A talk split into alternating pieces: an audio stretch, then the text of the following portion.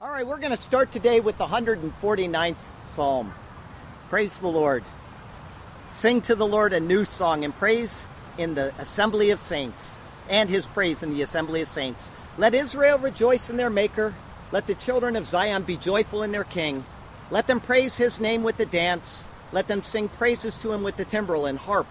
For the Lord takes pleasure in his people. He will beautify the humble with salvation. Let the saints be joyful in glory. Let them sing aloud on their beds. Let the high praises of God be in their mouth, and a two edged sword in their hand, to execute vengeance on the nations and punishment on the peoples, to bind their kings with chains and their nobles with fetters of iron, to execute on them the written judgment. This honor have all his saints. Praise the Lord.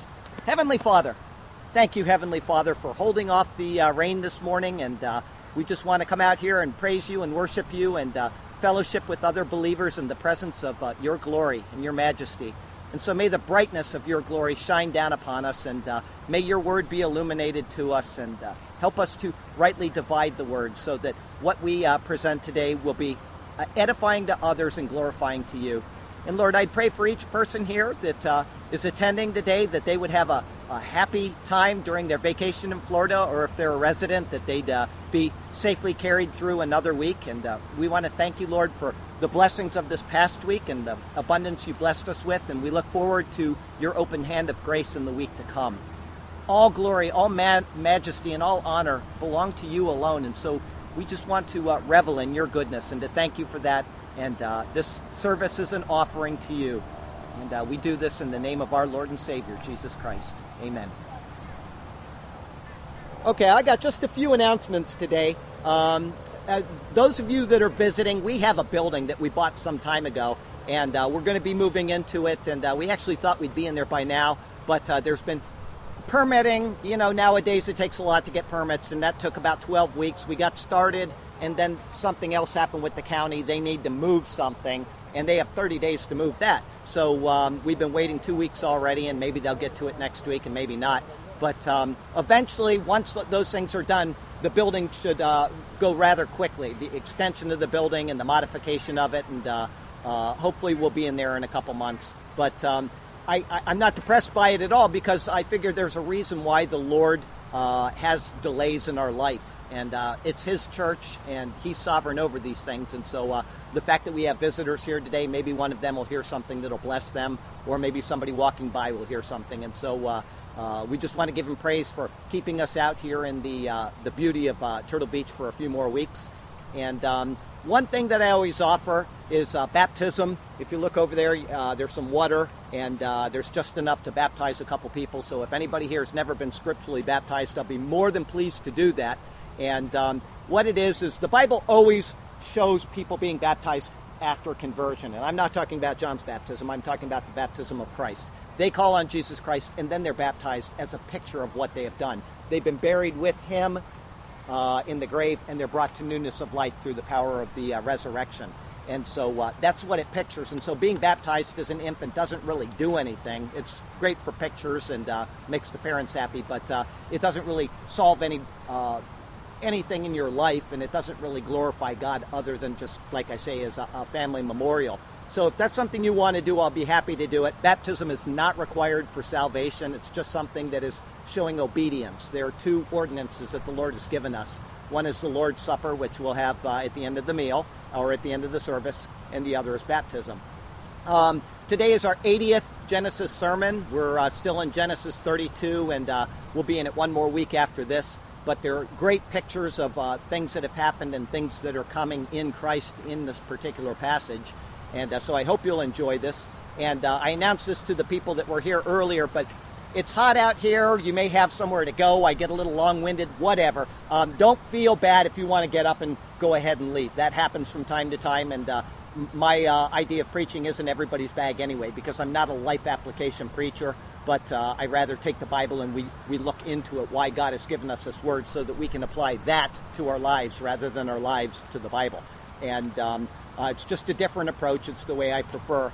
And um, uh, I think I may have one or two other uh, announcements. Uh, one is that next week is the 4th of July weekend officially. if you're coming, I'd recommend you come a little bit early because the parking lot will probably fill up a little bit. And uh, uh, so there you go. Oh, we have some donuts and some water over here.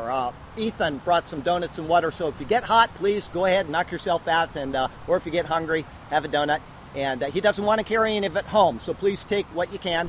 And um, I will try my best to speak up today. I know it's very windy. It's kind of hard to hear anything, but I'll try to do my best on that regard. And um, I, I, know there's one other thing that I wanted to tell you. Oh, yes. Last thing I want to tell you is that at the end of this month, I'll be gone for one week. And I'll announce that more as we get going. But uh, just one weekend, I've got to go up to Massachusetts to help my father with some things. So, other than that, that's all the announcements we have. I am not going to do a New Testament reading today. Um, last week we had a long sermon. This week we have the possibility of rain showers at any time. Um, talking about rain showers, I brought a lot of umbrellas. So it'll be a quick shower, but you might get wet. So I got a whole bunch of them right over there. And um, no New Testament reading today, but I will read the 150th Psalm. This is the last Psalm of the Psalter. And so next week we're going to start with Psalm 1 and 2, and we'll start all over again. We'll just work our way through the Psalter. Um, eventually we'll be in a building, we'll have music and that type of thing. But uh, out here it's kind of just a one man show, and I'll be looking forward to all of us uh, uh, participating in other things once we get into a building. I'll be praising the Lord for that. But uh, we'll go ahead and do the 150th Psalm, and then we'll get into uh, the other things that we have for you. This is uh, Psalm 150. Praise the Lord. Praise God in his sanctuary. Praise him in his mighty firmament. Praise him for his mighty acts. Praise him according to his excellent greatness.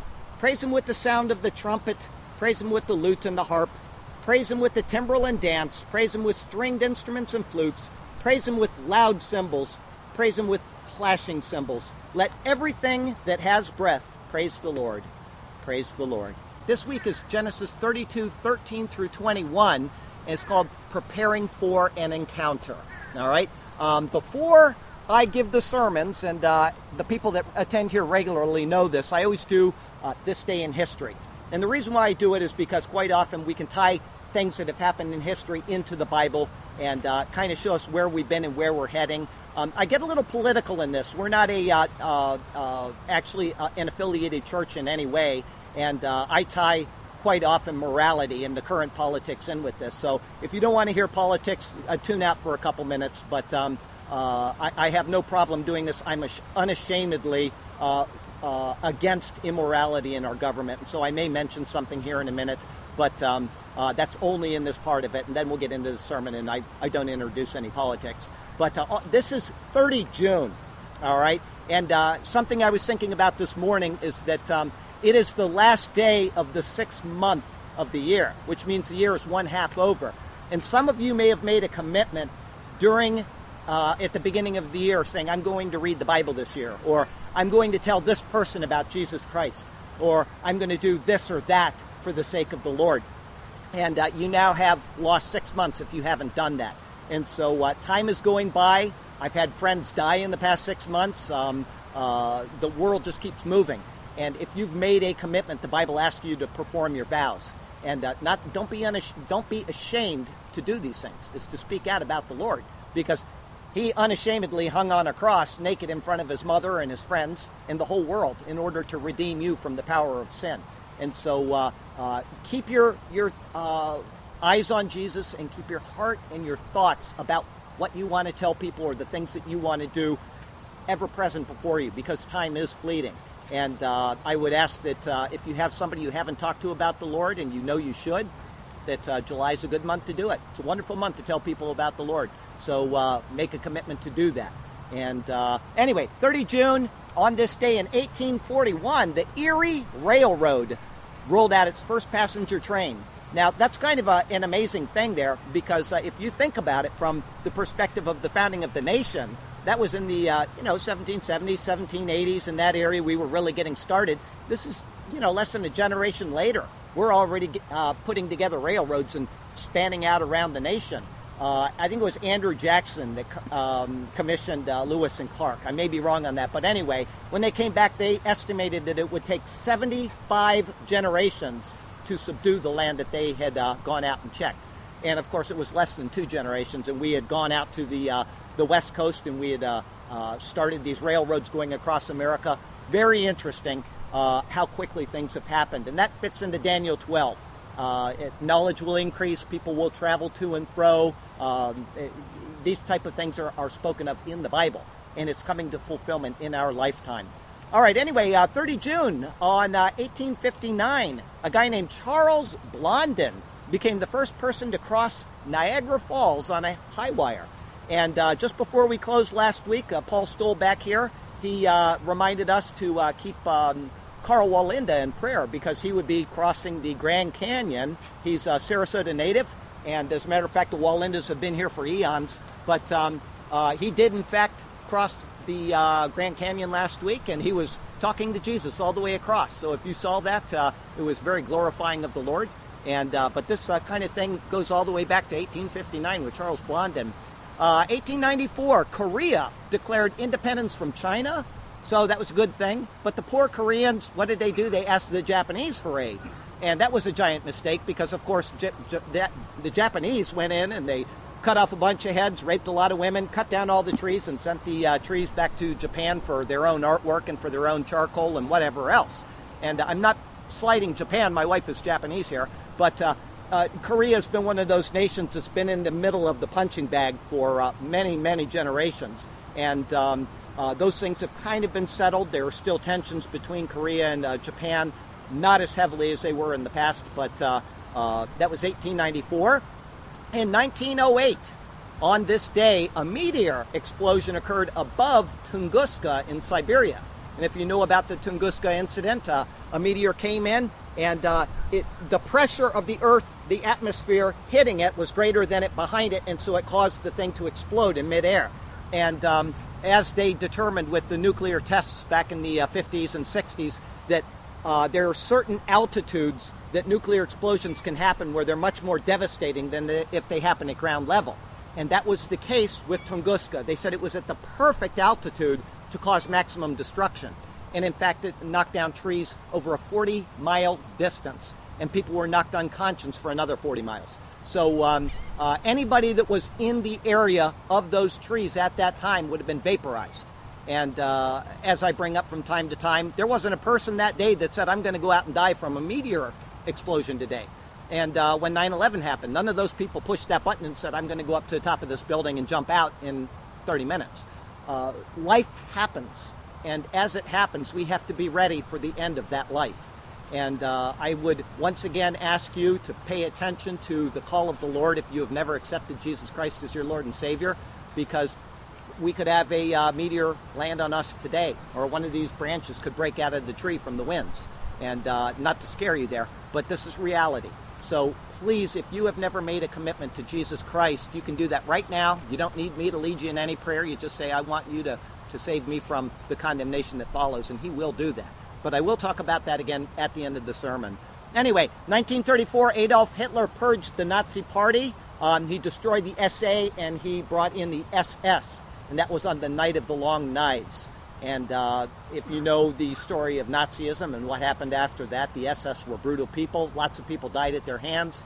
And uh, of course, the Thousand Year Reich ended after just a few years, but uh, uh disaster was following disaster at this time in history.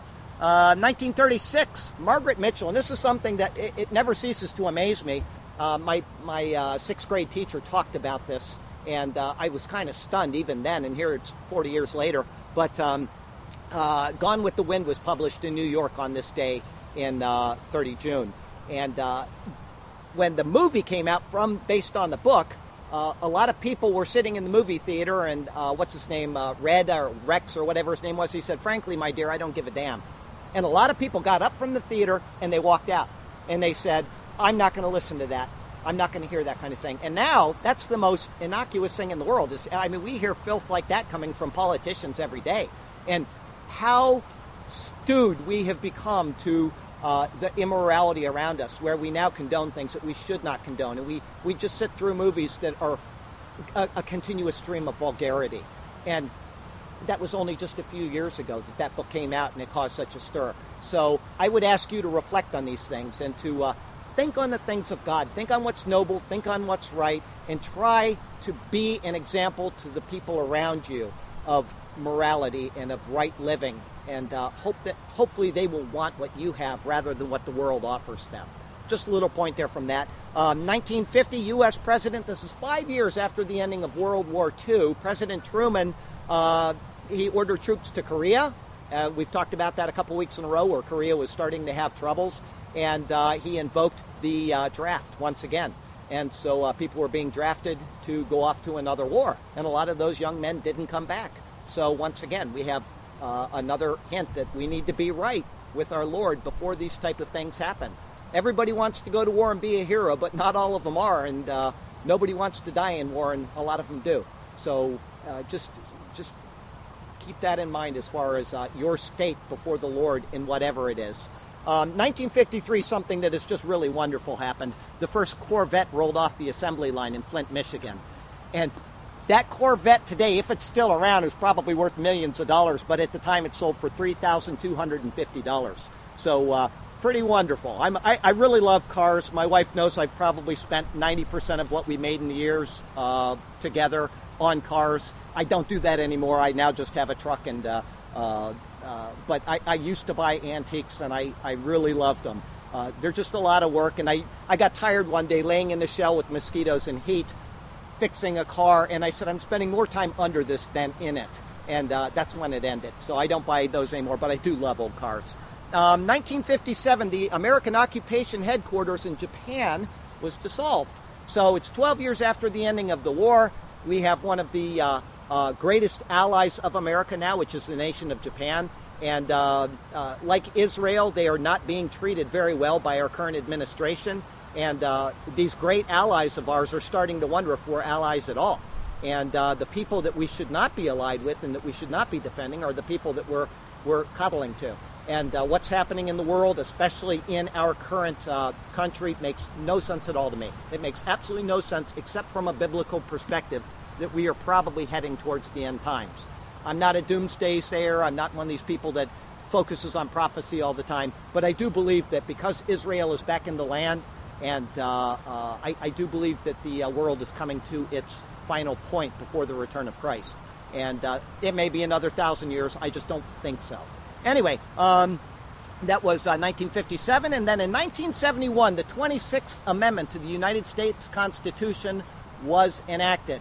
And uh, can anybody tell me what the 26th Amendment to the United States Constitution asks for? What's that? No, not equal rights. I got somebody here visiting that I've never met before, but I know her from Facebook, so I just saw her. Good to see you. Uh, no, it is on uh, uh, the voting age being lowered to 18. And um, actually, believe it or not, we got some folks from Ohio over here, and it was Ohio that was the one that uh, actually brought that in because it was the 38th state to ratify the amendment it takes a two thirds majority of the states after approval by the House and the Senate and the President for it to go out. Two thirds of the states have to uh, uh, approve it. Ohio was the state, so you get the honor of doing that. Uh, I think it's kind of a shame, though, that we have 18 year old soldiers and we have 18 year old uh, voting rights, but and I'm not condoning the use of alcohol. I'm just showing the illogic of how our country runs. Is they can't go to a bar, and there's certain things they cannot do when they can vote, they can make choices about who is leading them, but the leaders won't let them do certain things. So it doesn't make any sense. Um, this was obviously an initiative that was uh, put forward by the left in the nation because people at 18, whether they know it or not, are not really prepared for life's decisions. They haven't got themselves normally into uh, uh, the political spectrum enough to understand what's going on, and they will listen to emotions rather than to logical arguments. And um, so that's just the way of things. Uh, they say that people generally get more conservatives as they get older. Um, that has changed in America as well because the left promises things to older people now, and they they feel insecure because of the uh, the things that are happening. And so uh, uh, it's just kind of the way it is. But it was the the 26th uh, Amendment to the United States Constitution, and it's something I agree with. I'm not disagreeing with it. So uh, I've said that, and I'll go ahead and get into our uh, verses today, which is um, Genesis 32, verses 13 through 21. And uh, here's what it says 13 says, So he lodged, this is Jacob, he lodged there that same night, and he took what came to his hand as a present for Esau his brother 200 female goats and 20 male goats, 200 ewes and 20 rams, 30 male milk camels with their colts, 40 cows and 10 bulls, 20 female donkeys and 10 foals. Then he delivered them to the hand of his servants, every drove by itself, and said to his servants, Pass over before me and put some distance between the successive droves. And he commanded the first one, saying, When Esau my brother meets you, and asks you, saying, To whom do you belong? And where are you going? What are these in front of you? Then you shall say, They are your servant Jacob's. It is a present sent to my lord Esau. And behold, he is also behind us. So he commanded the second, the third, and all who followed the drove, saying, In this manner you shall speak to Esau when you find him. And also say, Behold, your servant Jacob is behind us, for he said, I will appease him with the present that goes before me, and afterward I will see his face. Perhaps he will accept me. So the present went on before him, but he lodged that night in the camp. Now, before I uh, actually start into uh, uh, my notes on the sermon, I'd like to talk to you about something called dispensationalism. And uh, some of you may know what that is, some of you may not. Dispensationalism is a concept about how the Bible is structured and how God is dealing with man in certain points in human history. And the reason why I'm doing this is because it does tie in with our particular uh, verses today, whether you realize that or not. Um, some people hold to what's called covenantalism. God works through covenants with people, and uh, uh, there's nothing wrong with covenantalism. God made a covenant, covenant with Noah, He made one with Abraham, He made one with David. So there are covenants out there. Jesus established a new covenant in His blood. Um, but that is not the end of the Bible narrative, nor is it the only thing that God is doing. God is doing what is called dispensations in human history. Dispensations are how He works, it's an outcropping of His working with man at a particular time. The first dispensation, and it's obvious when you look at it, is the Garden of Eden. It's called the time of innocence. Man was innocent. He did not have the knowledge of good and evil. That came at the end of the third chapter, where it says, Man has now become like us to know good and evil. So he was in a state of innocence. That is a dispensation all by itself. Then we come to the dispensation of conscience. Man is now an aware being, but he doesn't really have any orders from, from God. It's just he's in a state of conscience. All right? The next one is the uh, dispensation of government. Man is given ruling authority over the earth. He says to uh, Noah certain things, and they are to do these things, and if they do, then everything will be all right. This is the dispensation of government. After that, we come to the dispensation of promise. The other dispensations have not worked, so we're going to make a promise. Abraham, I'm going to do something through you, and it's going to go through your line and your descendants, and eventually it's going to usher in something wonderful. This is the dispensation of promise promise was an interim dispensation leading to the dispensation of the law. Okay, the law is uh, when the uh, uh, law was given at Mount Sinai, and the people of Israel were established as a united corporate body under the headship of God. He gave them certain things to do during that time, but that is the dispensation of the law. A particular group of people at a particular time for a very special reason. After that came the dispensation of the uh, uh, grace, which is called the church age. Jesus Christ's grace now is what reconciles us to God. Now, I want you to know throughout the entire Bible, people are saved in the same way. It is by grace through faith. There are certain things that were done during those times, but it always has always been God's grace, and it has always been based on faith. And we've seen this from Adam all the way down, week after week, how it's the exercising of faith that God looks for in His people. But that's the uh, sixth dispensation, and then there is one more dispensation, and this is why other people, like covenant theologians, disagree with dispensationalism, is because we say there's another dispensation coming, which is the millennial reign of Jesus Christ. He literally will come and he will reign from Jerusalem. And as the Old Testament says, the law shall go forth from Zion. It speaks of him seating, uh, seated. His place of rest will be glorious, etc. So all of these things are saying that Jesus is going to return, and he, in fact, is going to return to his people, Israel. So there must be a purpose for the people of Israel. And that causes a problem with um, older theologians who say that Israel is out and the church has replaced Israel. So that's where this disagreement comes from. And so instead of uh, just dismissing maybe the millennium, they threw out dispensationalism entirely. But I do believe that Israel has a purpose. I don't think that it was a mistake in 1948 nor in 1967. And these things are being seen in the verses that we've looked at and that we will look at in the future. But today, we're going to see just a little piece of this in the verses we just looked at. So as I'm going slowly through these verses, I'd like you to think about what is God trying to tell us. And I will explain it as I do at the end of the sermon. But try to think, why is this verse in here? Why would God include something about a milk cow? This is God's word. He doesn't waste any words. Every single word is in here for a reason. And so, why would he include something about a milk cow and the number of milk cows and all these things? It's because God wants us to wake up and pay attention to what he's telling us. Anyway, here we go. We have another interesting portion of the life of Jacob. I just read it to you and we'll go through it again.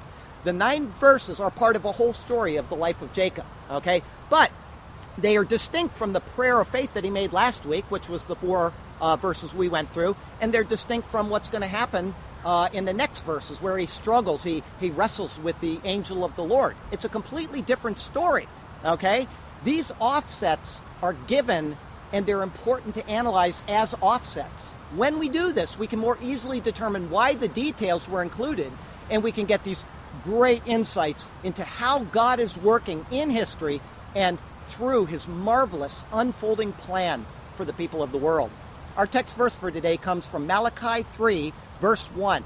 All right, now kind of think of what was happening with Jacob and Esau a minute ago. Behold, I send my messenger, and he will prepare the way before me. And the Lord whom you seek will suddenly come to his temple, even the messenger of the covenant in whom you delight. Behold, he is coming, says the Lord of hosts. Throughout the whole Bible, from its earliest verses, we see hints of one who is coming, one who is anticipated, and one who fulfills all of the pictures which are given. Malachi specifically said that he is on his way, but at other times we need to look more carefully behind the lines to see it. This is what we can experience yet again today from these verses. And so may God speak to us through His word today, and may His glorious name ever be fra- praised. Now, before I get into our first uh, thought, I want to ask can you hear back there okay? You can. I, I mean, we can pull up the table some more if you want. You want. Okay, I just wanted to make sure. All right, our first thought today is a gift for Esau. This is verse 13. So he lodged there that same night and took what came to his hand as a present for Esau, his brother. After Jacob's great prayer of faith, which was last week, he stays in the same place where he was. Without moving on, he also prepares a gift for Esau. Now, both of these actions might seem like the great prayer of faith wasn't very great after all. The question is, is Jacob lacking faith? And I bring this up because some commentators say, well, look, he's, he's, he's this man of faith, and all of a sudden he's showing a lack of faith. And I want you to be careful when you read commentaries because that's not what's going on here. Instead of moving forward, well, he lags behind. And in giving a gift, well, it seems like on the surface he is lacking faith. Okay? God isn't going to protect him. However, and as I've said in the past, if you want something from God, it doesn't stop you in any way from acting. The old saying, help yourself and God will help you, was as true for Jacob as it is for us. There is no lack of faith in Jacob's actions at all. Instead, he's being prudent. Matthew Henry says it this way God answers our prayers by teaching us to order our affairs with discretion. Jacob prayed, and now he's acting with discretion. Even the book of Proverbs will show us that this is true. He says there a man's gift makes room for him and brings him before great men. So using a gift is something that just introduces us to other opportunities. Jacob isn't at all distrusting God's protection. Instead, he's using the means that God has already blessed him with to bring about his help and protection. So here's my question for you. You don't need to raise your hand or anything, it's just a, a, rhetorical question. But do you have locks on your doors at home? Do you have locks on your car? Do you have a security system on your car? Okay, is that lacking any faith at all? No, it's being prudent. You're showing discretion by doing those things. All right? And it, how about insurance? Do you have insurance on your car? I mean, it may need a lock because somebody might break in, but certainly you don't need insurance. God's going to keep you from an accident. These are the kind of things that we need to think through. And that's why I say reading commentaries is not always the best thing if you absorb the commentary. It's fine to read them if you take it with a grain of salt and think on it. Jacob is not showing a lack of faith. Verse 14 200 female goats and 20 male goats, 200 ewes and 20 rams, 30 milk camels with their colts, 40 cows and 10 bulls, 20 female donkeys, and 10 foals. This is a total of, believe it or not, 580 animals. The camels alone would have been worth an immense amount of money. They'd be very valuable because these are milk camels. They carry a lot of milk that the people can drink, and they also serve all the other purposes, like you know, being taxis across the desert or whatever. They're very valuable. The ancient writer Pliny tells us something that I never knew until I uh, started looking into this. The she camel or the milk camel gives milk continually, not ceasing till great with young. The milk of which, when mixed with three parts of water, affords the most wholesome and pleasant bre- beverage. So that's kind of something that's interesting to me is that you take three parts of water and mix it in with camel's milk and you got something pretty tasty. But uh, Jacob, he takes these animals and he divides them in their purport, in proportion of their ability to mate. In other words, he gives one male for every 10 females of the goats and the sheep. He gives one bull for every four cows. Jacob knows the right proportions for this because he's been tending the flocks all of his life. He puts together a magnificent gift for his brother Esau, and he's going to arrange them in a way that when they are presented, the intent will be to completely pacify his brother before they meet. He's not at all being stingy, and he knows from the blessings of the last 20 years of work that God is going to continue to bless him. There's no doubt about it. Verse 16.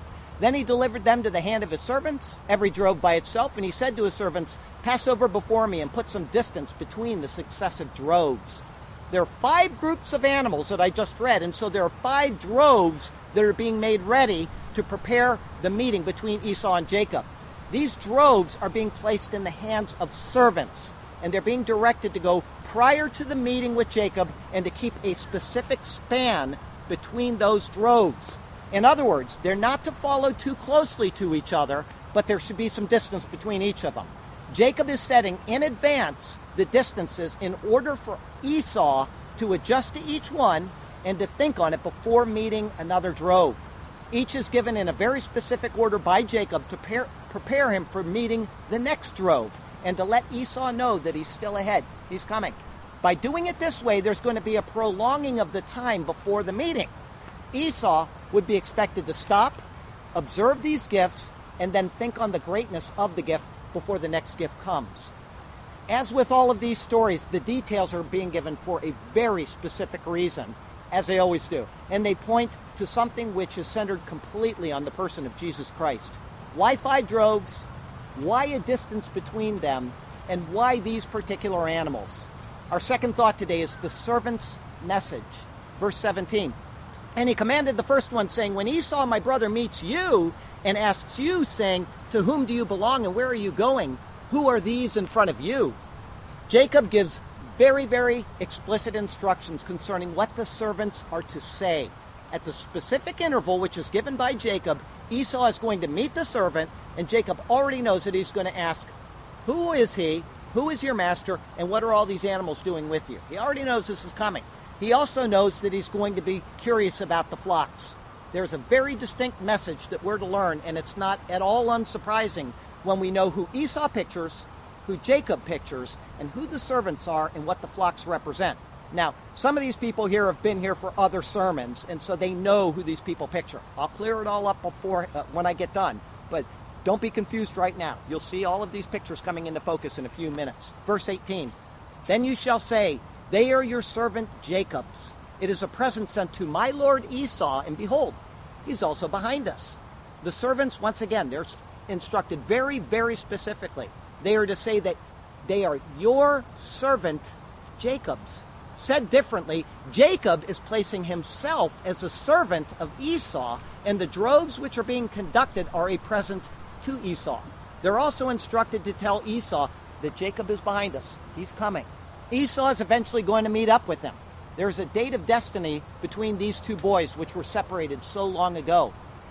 And they are going to meet face to face. And this is coming, and it's pointing to something else. But before they meet up, Jacob is preparing Esau for the meeting.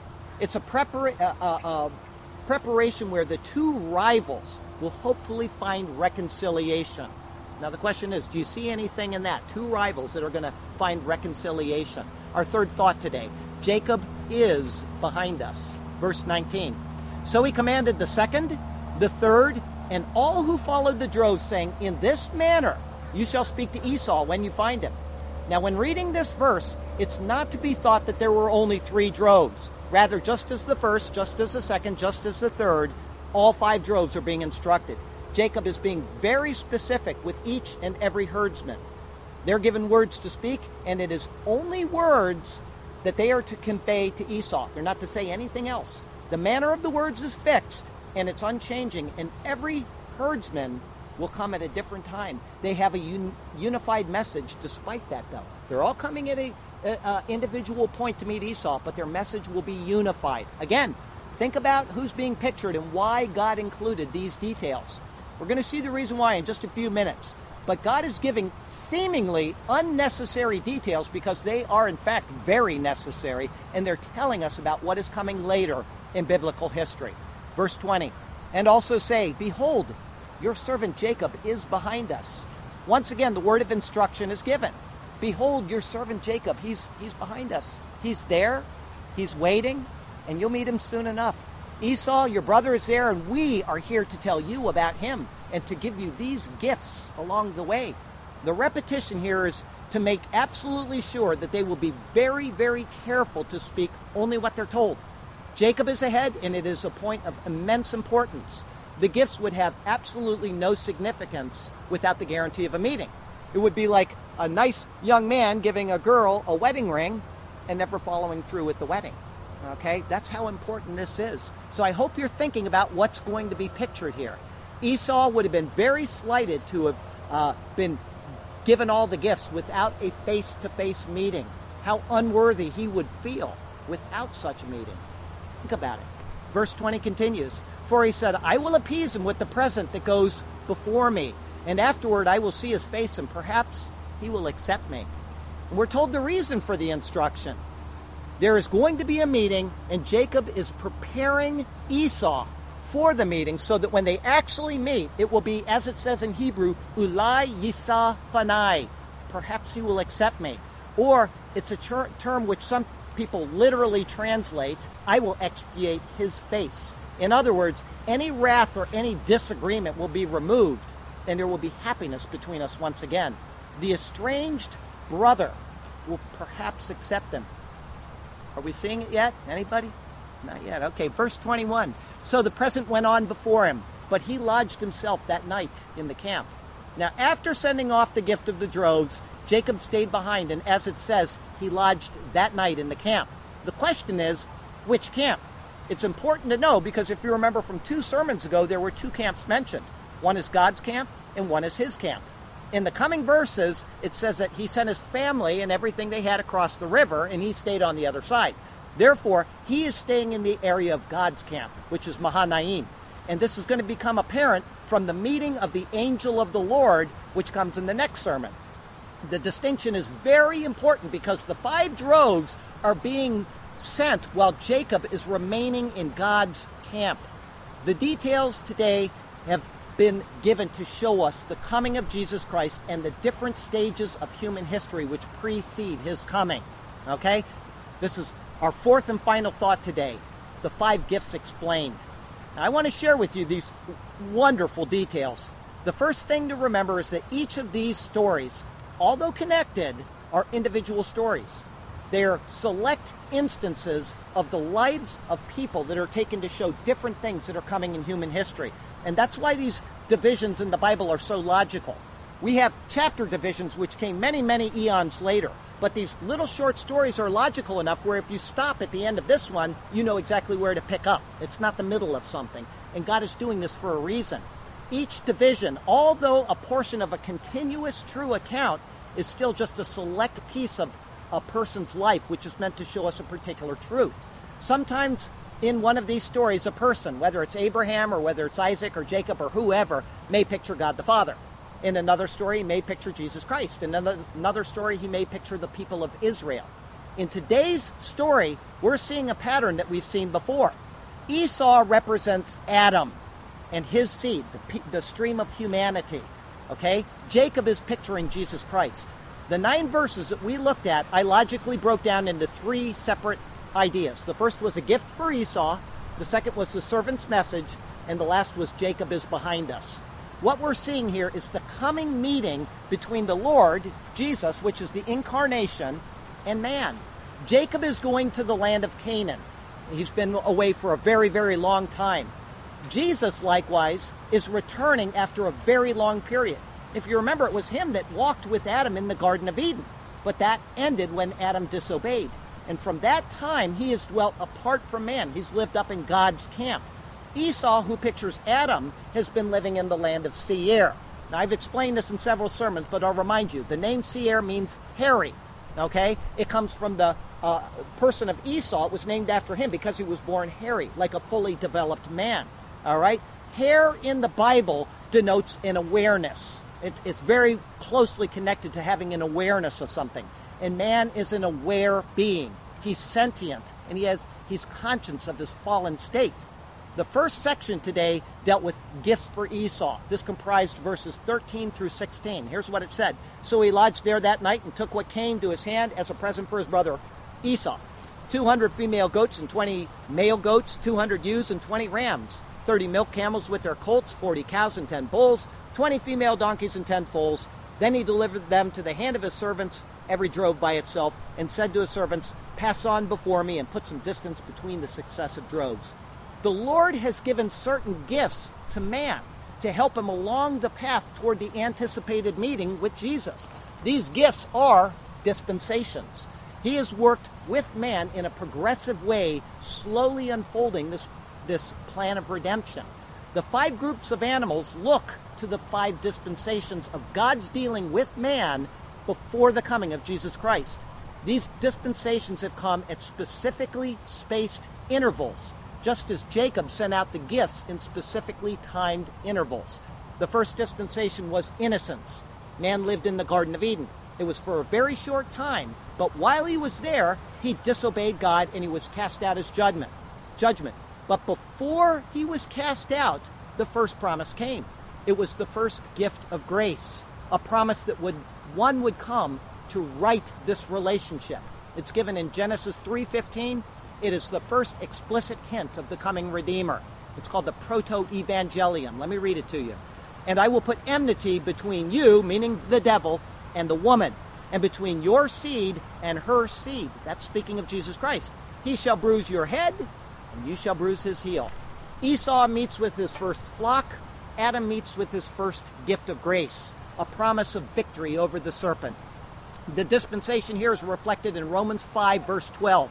Therefore, just as through one man sin entered the world, and death through sin, and thus death spread to all men because all sinned. The second dispensation is that of conscience. Man lived in the world, and his law was through his instilled conscience. If we could live according to this God instilled premise, then all would be well. But once again, man fell short of the standard. Before the destruction of the flood of Noah came the second judgment.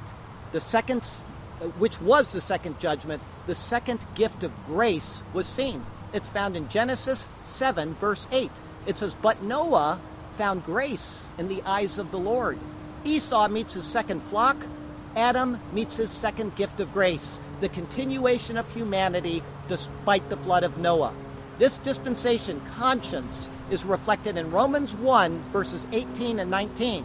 It says, Therefore, the wrath of God is revealed from heaven against all ungodliness and unrighteousness of men who suppress the truth in unrighteousness, because what may be known of God is made manifest to them, for God has shown it to them. The third dispensation is that of government. Man was given ruling authority over the earth and was given a covenant in connection with this. If man could properly govern his affairs under God's overarching authority, then he would be granted this right as a united group of people. However, he cast off God's rule and he intended to rule on his own.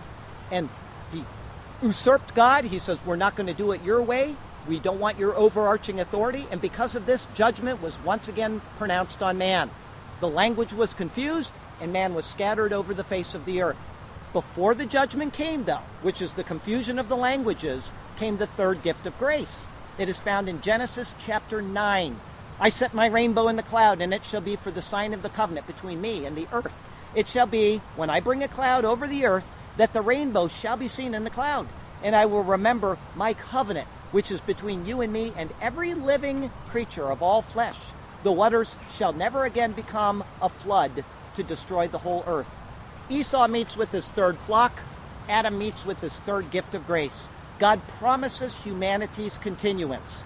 This dispensation government is found in Romans chapter 13, verse 1. He says, Let every soul be subject to the governing authorities, for there is no authority except from God, and the authorities that exist are appointed by God.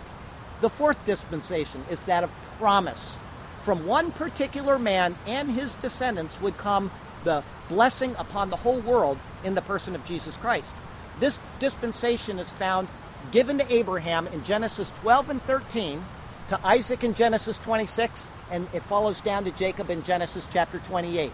During this dispensation, the chosen line was expected to be faithful to God and to trust in His word and in His assurances, and we've seen that happening. Those who interacted with them were to treat them in a manner which was real, realizing their unique role leading to the coming Redeemer. When those who interacted with them failed to acknowledge this, it would lead to judgment on them. And we've already seen that several times in the preceding chapters. This is seen, though, time and time again as the people of the world failed to treat God's chosen line in a manner which is conducive to this promise of God. The ultimate act of this judgment is found in the plagues upon the people of Egypt, because they had subjected the people of Egypt and they'd mistreated them. Despite their mistreatment and despite their bondage, the fourth gift of grace was given before the judgment, and it can be found in Genesis 15, verses 13 and 14. Know certainly that your descendants will be strangers in a land that is not theirs, and will serve them, and they will afflict them for 400 years. And also, the nation whom they serve, I will judge. Afterward, they shall come out with great possessions. Possessions. Esau meets with his fourth flock. Adam meets with his fourth gift of grace. God promised his protection to the covenant people leading to the Messiah. This dispensation, which is promise, is reflected many, many times throughout the Bible, but I'll give you one from Romans chapter 11. It says there in the 29th verse, For the gifts and calling of God are irrevocable. The fifth dispensation is that of law. During this period, man was given God's law, and it states right in the law itself in Leviticus chapter 18 You shall therefore keep my statutes and my judgments, which if a man does, he shall live by them. I am the Lord. In this law, there were promised blessings for obedience, and there were promised curses for disobedience. The curses included the ultimate uh, curse, which is that of exile from the land of promise.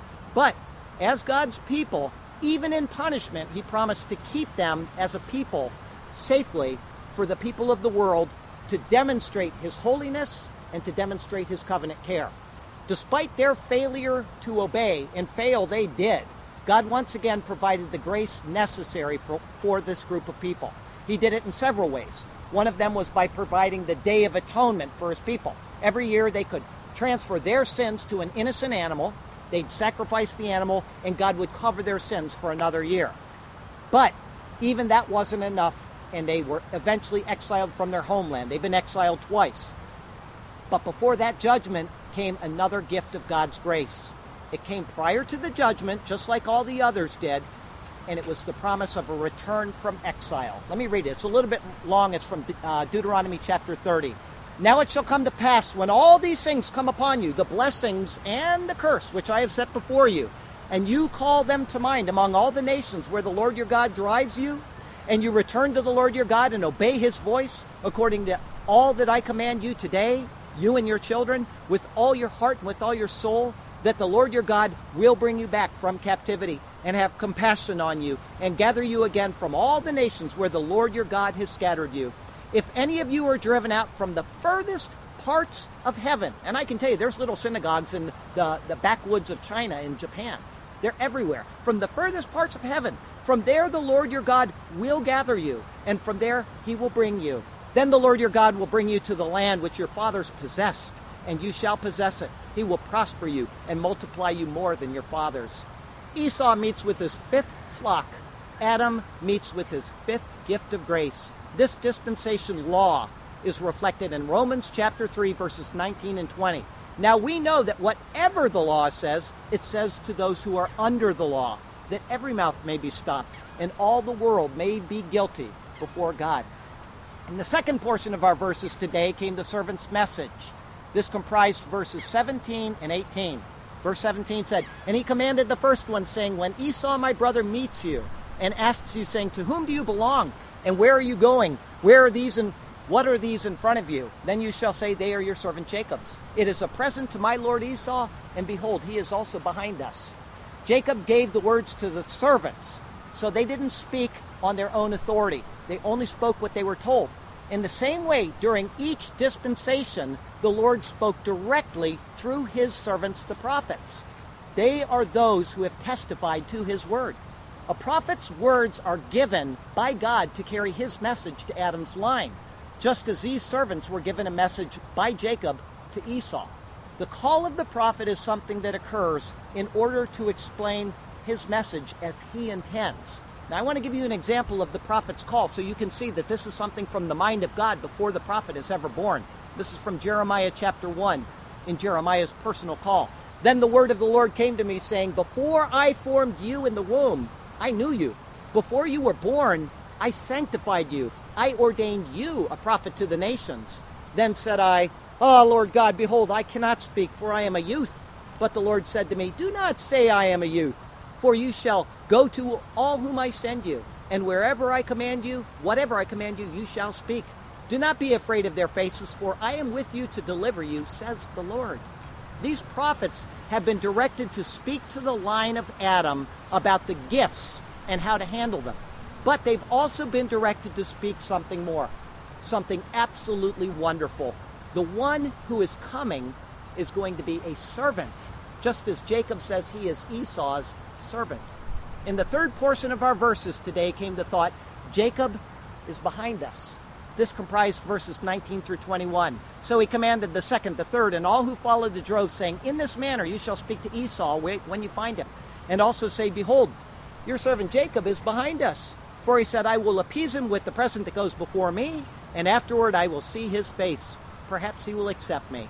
So the present went on before him, but he lodged that night in the camp. God's prophets not only spoke of righteousness and of judgment, but they also told of the coming Savior. They told of Jesus. Yes, here are your gifts, but Jacob is behind us. Yes, here is how you are to live, but Jesus is coming. In the Garden of Eden, right at the very beginning, the Lord Himself promised, He is coming. In the second dispensation, Enoch said, He is coming. In the third, Noah, a preacher of righteousness, would have continued this proclamation. He is coming.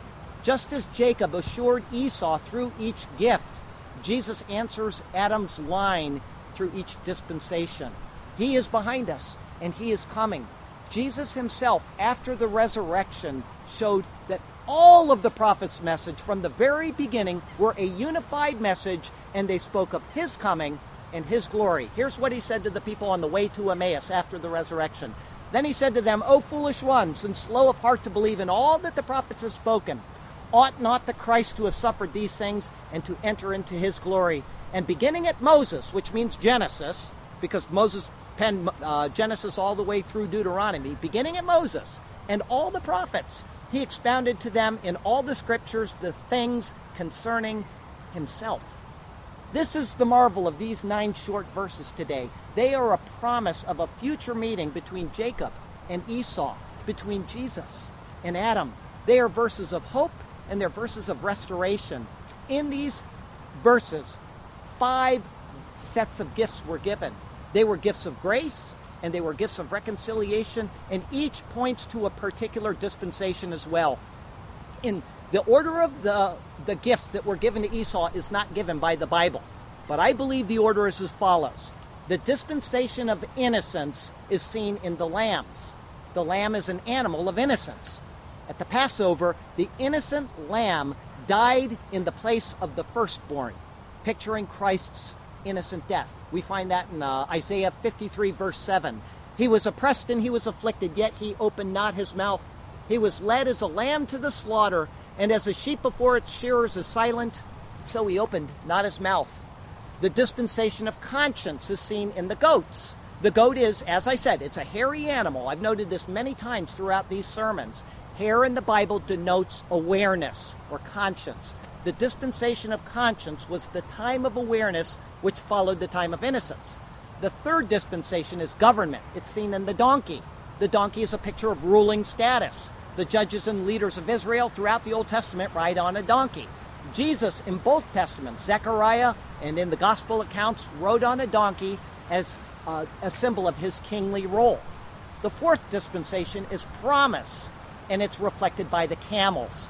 The term for milk camel in Hebrew is mekanot. It's derived from a word yanak, which means, believe it or not, to suckle, like a baby suckling on its mother. The term is used by Sarah at the time of Isaac's birth, who is the son of promise. The very notion of suckling for a baby is one of anticipation and of promise. Isaiah, in particular, uses this, this term in anticipation of the Lord's promises to his people. And the last dispensation before Jesus was the law. This is seen in the cows and the bulls. There were a lot of different animals that were used in the sacrificial system in the Old Testament, but the bull in particular was used as a substitute for the sins of the high priest himself on the Day of Atonement.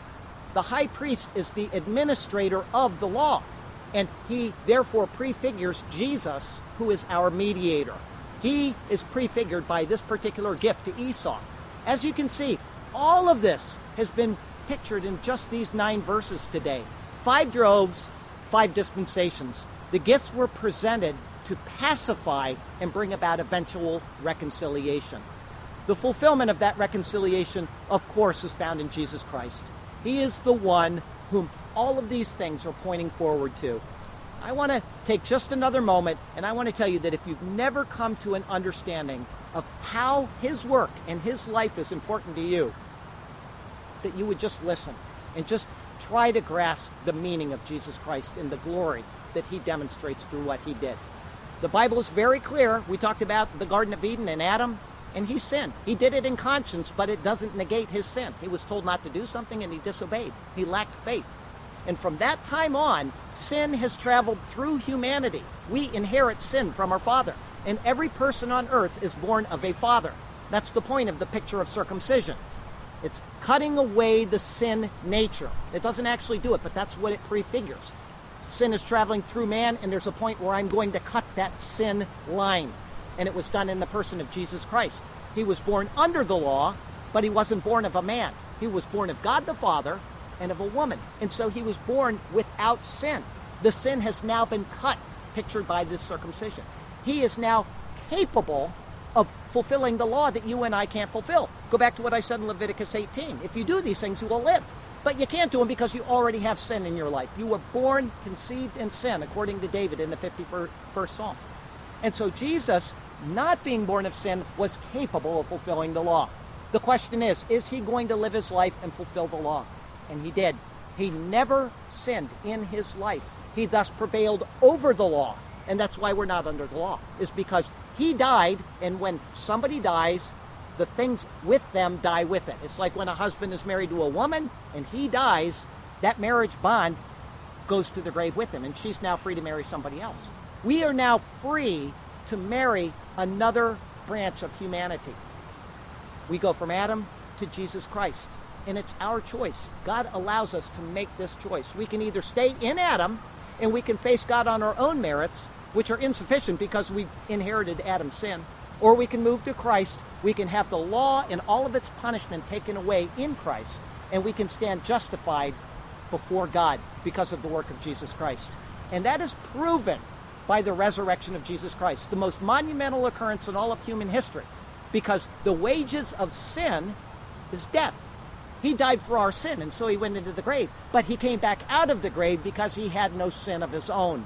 Peter says in Acts chapter 2 that it was impossible for sin to hold, for death to hold him because he didn't sin. Death cannot hold you if you haven't sinned.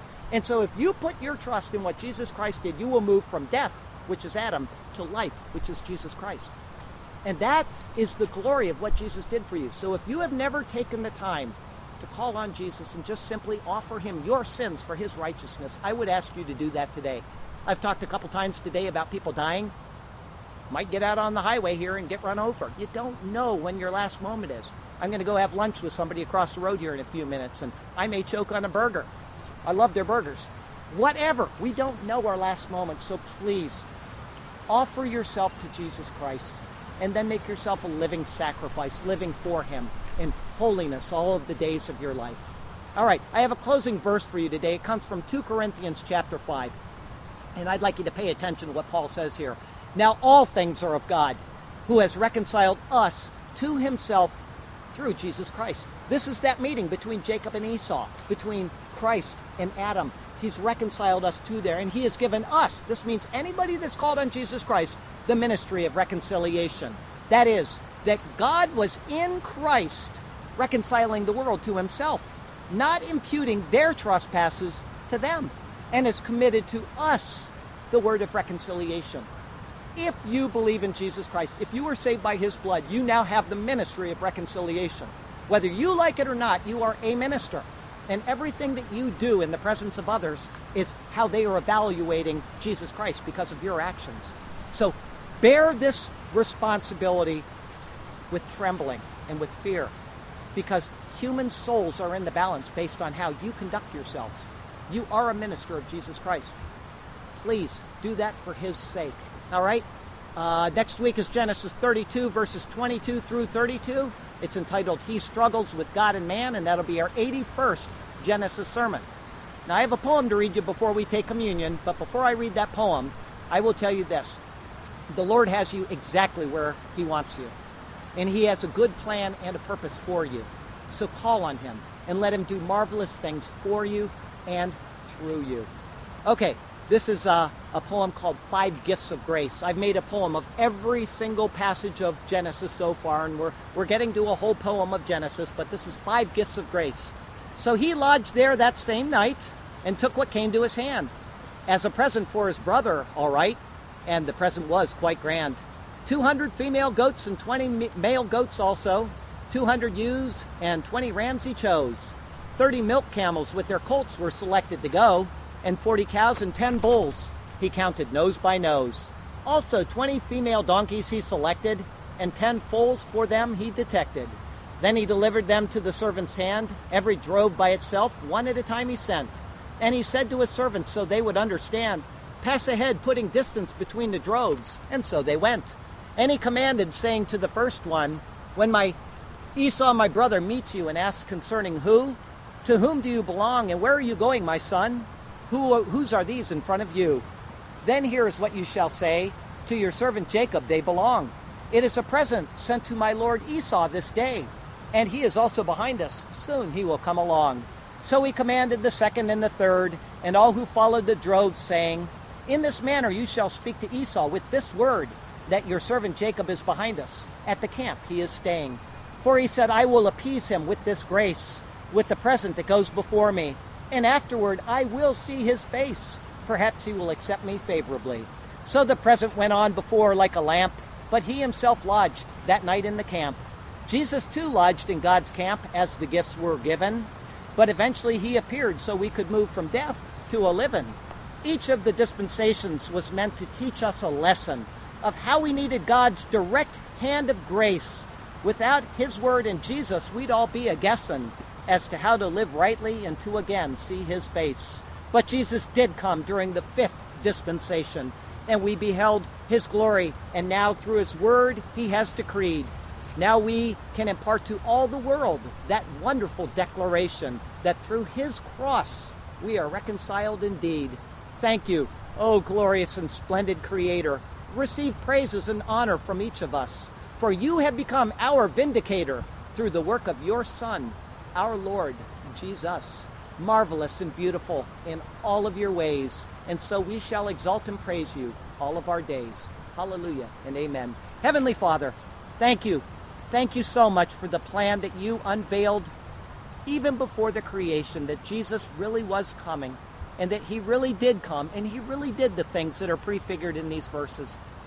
And he gave his life up in exchange for our wrongs. Thank you for that gift. Thank you for the marvel of your word and how these secret treasures are hidden there and just waiting to come out and to show us the glory of Jesus Christ. Thank you for everything you've done for us so far in our lives, and we look forward in anticipation to the glory to come because of what Jesus has done. All glory, all majesty, all power, all honor, all splendor, all goodness, it all belongs to you alone. We praise you because of you and your work through our Lord and Savior Jesus. And so it's in his name we pray. Amen.